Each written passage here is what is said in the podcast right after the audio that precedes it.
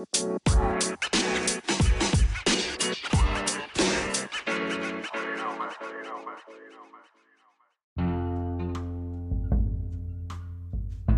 んにちは。ハーモニアの松村です。久しぶりの収録となりました。今日は最近参加したイベント GX リーグと、そこでテーマになっていた行動変容について話をしたいと思います。6月に参加したクライメートテックデイというイベントがありまして、えそこで自分は市場経済というテーマのセッションに参加をしました。気候変動問題とかサステナビリティの問題の解決の議論が中心となっていた一日だったんですけど、よくそういった場所では新しいエネルギーとか、発電の方法とか、あのマニアックなところで言うと製鉄の方法とか新しい農業酪農の方法とかそういうこう新しい技術や、えー、生産方式そのいろんなもののこう供給する側の話が多く上がります。し注目もされています。核融合とかねすごいえー、フィーチャーされているトピックがあって自分もすごいワクワクしているトピックだったりテーマだったりするんですが、えー、自分が参加したセッションは結構異質で、で需要側です。新しいその製造方式と技術じゃなくて、えー、それをどうやったら社会に浸透させることができるのか、えー、どうすれば個人や、えー、企業の選択肢や行動が変わっていって、えこれまでのスタイルの、例えばエネルギーから、え、新しい再生可能で、え、カーボン排出のないエネルギーにシフトしていけるのか。この同じく、同じまでエネルギーだけじゃなくて、食料とか、えー、アパレルとか、まあ僕らが買って消費してい、えー、くものすべてを、まあ、どうやったらこうグリーンなものにシフトしていけるのかっていうことを、市場の仕組みとか、まあ経済のメカニズムとか、わかりやすく言うとそのプライシングとかの方法で、えー、加速できるかっていうセッションを自分は担当しました。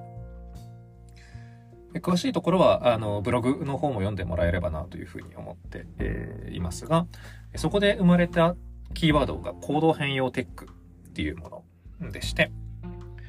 自分もその偶然生まれたワードでもあるんですが、あの、プライステックって、やっぱ実はその行動を変えるために存在する行動変容テックでもあるよなっていう、自分の気づきもあってんですね。あの、今このテーマをすごく自分の中でも注力して、えリサーチをしたりとか、え考察をしたりとか、ま、いろんな方とディスカッション機会機会があれば、そこでテーマに出したりっていうことをやっています。で行動変容というテーマは、あの昔から研究議論されてきたものでして、よくあのヘルスケアとか、あのまあ、健康改善のため、えー、とか、まあ、あとはその何らかのドラッグだったりの依存症からどう抜け出していくか、どうやってこう習慣を変えていくかっていうところも含めて、特に医療、ヘルスケアの観点で、えー、研究がされてきたトピックです。で今それがあのマーケティングだったりとか、えー、社会変革だったりとか、えー、もちろんこの気候変動やサステナビリティのテーマでも注目されていて、まあ、いかに意図的に人の行動を変えていくかそれをどう持続可能な仕組みにするか。一過性のブームとかじゃなくて、えー、まあ、これから結構抜本的に、えー、構造的に、こう、炭素排出のあり方とか、ライフスタイル変えていく必要があるので、まあ、多分、その数世紀続いていくようなね、あの、ライフスタイルをどうデザインし、どう、自然にじゃなくて、えー、時間軸も決まってるので、間に合うように移行を成功させるかっていうことで、えー、注目されているテーマだと自分は考えています。まあ、それゆえに、あの GX リーグのイベントでも、えー、その日はもうテーマが決まっていて、えー、消費者の行動変容について議論しましょうという日があの企画されて、そこにパネラーとして、参加してきたわけです。自分はそこで、あの会社紹介をただするだけでも、あのあれだなというふうに思って、えー、仮説を持っていきました。あのスライドを作って、えー、こういうふうに考えたらいいんじゃないか。こういうふうに行動変容を設計したらいいんじゃないかっていうことを提唱させてもらいました。それが行動変容のシーソーモデルっていう、まあ、勝手に名前を付けたもの、モデル。画像はあのノートの方に貼ってあるので見てもらえればとは思いますが、あの、すごいシンプルに言うと、動機、何か行動する時の動機と、その行動のコストっていうこの動機とコストを、まあ、シーソーでも天秤でもいいんですけど、シーソーに比べて、えー、動機の方が上回れば、そのコストに対して動機が上回った時に行動変容は起きるんじゃないかっていう考え方です。何がいいかというとですね、よくこう行動変容を促したい、行動を変えていきたい、そういう時の設計デザインどうしたらいいでしょうかっていう話になると、やっぱりあのすぐキーワードして上がるのがインセンティブ設計ですね。どうやったらその動機づけをして、えー、ボーナスをつけて、えー、飴とムチで、えー、みたいないろんなやり方はあるけれど、その動機の方にアプローチをして、えー、行動を変えるかっていうことに向きがちなんですけど、結構そのコストがもう重要だなというところが自分の実際にやりながら感じているところでして、動機だけじゃなくてコストに目を向けましょう。このバランスで、え人の行動が変わっていくんじゃないかっていうのを見ていきましょうということをあのコンセプトにした、えモデルです。動機としては例えばその、えー、金銭的なあのお金でのインセンティブもあるし、えー、褒められるとか何かいいことして応援されるみたいなこともあるし、えー、道徳心とか、えー、哲学宗教的な価値観で、まあ、そういう行動をしたいって思うような何かこう狂気があるみたいなことも含めて全部動機です。これの大小とか、えー、人によっての価値観が違ったりします。一方のコストサイドは、あの、どんな問題かというと、なんかそっちの方がいいって分かってるけど、なんだかなっていう形で行動が動かない時のその原因になっているものです。例えば認知コスト。そもそも知らないとか、あの、詳しくは分かってない。単語は聞いたことある。SDGs って知ってるけど、今日どんなアクションをしたらいいか分からないから特に行動しない。みたいなことですね。ただ心理コスト。そのまあ、例えば何かをしたらいいのは分かってる。あの、買い物袋をも自分で持って行った方がいいのは分かっているんだけれども、なんか面倒だなとか、あのやっぱその手ぶらで出手ぶらで出かけたいからちょっと持ってくの忘れちゃうんだよな、みたいな心理。またスイッチングコストとか経済コスト。まあスイッチングコストっていうのはこう今まで使っていたものをあの基本的に使い続ける方が楽なので、感性の法則が常にやっぱ気持ちとしては働くので、そこからスイッチするための、あの、もうこれお金的なコストもあれば作業コストとかもあるし、なんかその申込書書いて送らないと、再生可能エネルギーで発電に家で、あの、家の電力を切り替えられないみたいなことかね。スイッチのコストはやっぱ無視はできません。というか、やっぱここかなり大きいと思います。でもちろん経済コストっていうのもあって、えー、エシカルなもの、サステナブルな素材とか、えー、リサイクルをしている、例えばスニーカーが欲しいの、スニーカーの方がいいと思っているんだけど、高いんだよ、みたいなことがあって、やっぱどうしても手が出ない。思いはあっても、経済コストがハードルとなって、えー、行動に移せないっていうこともやっぱ多分にあると。で、この動機とコストのバランスシーソーを考えて、えー、どうや、どうやれば望ましい行動を増やすことができて、えー、まあ、逆にどうすればその望ましくない、今後のこれからの時代ではなるべく減らしていきたいような行動や、あの、選択について、えー、抑制していけるのかっていうところを簡単な図にして整理をして皆さんと共有し、まあ、それを例えば、あの、土台にして、まあ、いろんな産業のトップ、あの、もうリーダー企業の皆さんが集まっていたんですけど、そんな皆さんとディスカッションができた回でした。この行動変容は今、あの、注目がまさに高まっていて、その日にもお話をしたのは、もうあの企業側の結構責任として、えー、個人の、まあ特にその B2C のビジネスであれば、お客様であるその個人の行動変容、ライフスタイルの変容っていうのを促していかないと、もうビジネスが続けていけないよねっていう話ですね。あの、本当に今、鶏と卵の話で、その生産する企業からしたら、いやだってまだ、こう買ってくれる皆さんが、その、ガソリン車に乗るんだもんとか、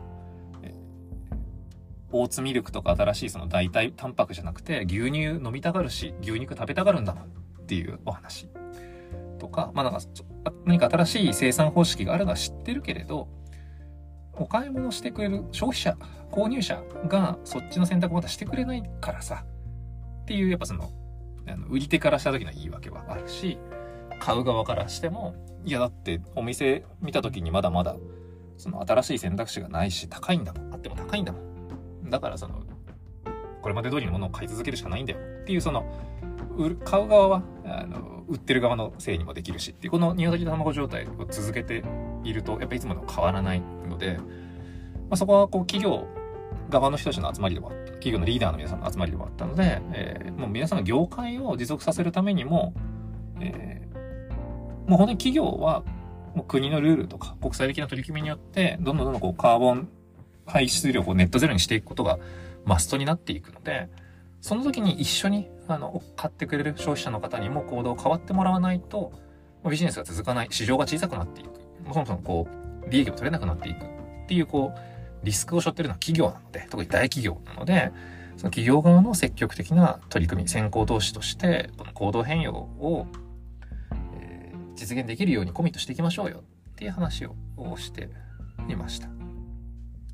でこの行動変容は、まだまだ、あの、プラクティス、そのいわゆるベストプラクティスとか、その、どうすればうまくいくのかの試行錯誤っていうのが、まだ各社、その各業界、そんなにこう積み上がっていないし、えー、共有もまだまだ少ない、です。これ、メタファーとしては、あの、組織マネジメントを使えるんじゃ、今日の共通する点があるんじゃないかなというふうに思っていまして、あの給与設計とかボーナス、評価制度、あとその金銭的報酬と心理的報酬をどうやって組み合わせることによどうやって組み合わせれば組織は活性化するのかとか、えー、社内の人材が、えー、とてもパフォーマンス高く、かつ長く働けるのか、みたいなことってかなりいろんな本も出ているし、勉強会もあるし、組織マネジメントについてのこう専門家もたくさんいるし、各企業で、えー、知見が共有され始めている状況です。これと同じようなことを行動変容もやっぱ似ていて、どういう仕組みとか、どういうこう、えー、コミュニケーション、どういうこう、インタラクションにしていけば、その業界の対象となっているお客様たちの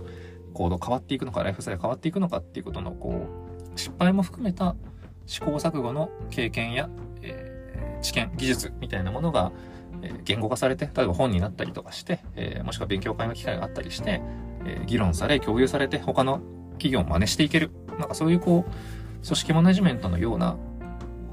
行動変容においても集合値作りっていうのがすごく欠かせないんじゃないかなというふうに感じました。そのイベントにおいても、まあ、そういうお話をさせていただきました。今日はあの行動変容という、なんかちょっと漢字で書くと硬いんだけれども、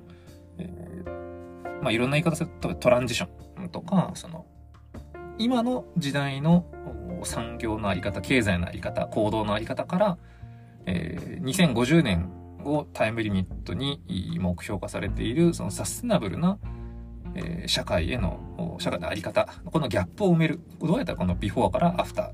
ーに変化しきれるのか。で、それをどうやったらみんなみんながポジティブに、こう、享受しながらというか、そのポジティブにこう、受容して、積極的にこう、せっかくならこう、喜んで、えー、幸せも増す形で行動を変えていけるのか、ライフスタイル変えていけるのかっていうところを、え、実現し、加速するための行動変容について、え、お話をしました。これ、あの、聞いていただいてる、それぞれの企業やそれぞれの方のあの取り組んでるテーマ、もしくは業界において、なんかこうこういうコード変容のテーマだったりとか議論の場があれば、本当に気軽に声かけてほしいなというふうに思っています。あの自分ができることは、あの、そんなに多くないけれど、えー、このテーマについてすごく最近はリサーチをして、えー、またいろんな事例とかもお話ができるかなと思うので、ぜひ声をかけてください。あの、そしてハルモニアでも、あの、こうした機会、こういった、あの、いろんな業界の、えー、ライフスタイルの変化だったりとか、えー、行動変容を、そのプライシングだけじゃなくて、えー、もういろんなアプローチで、えー、促していく、実現していくっていうところに、あの、コミットしていくので、そういう取り組みにもご興味ある方がいたら、本当に気軽に声をかけていただければなと思っています。今日も聞いていただいてありがとうございました。Thank you.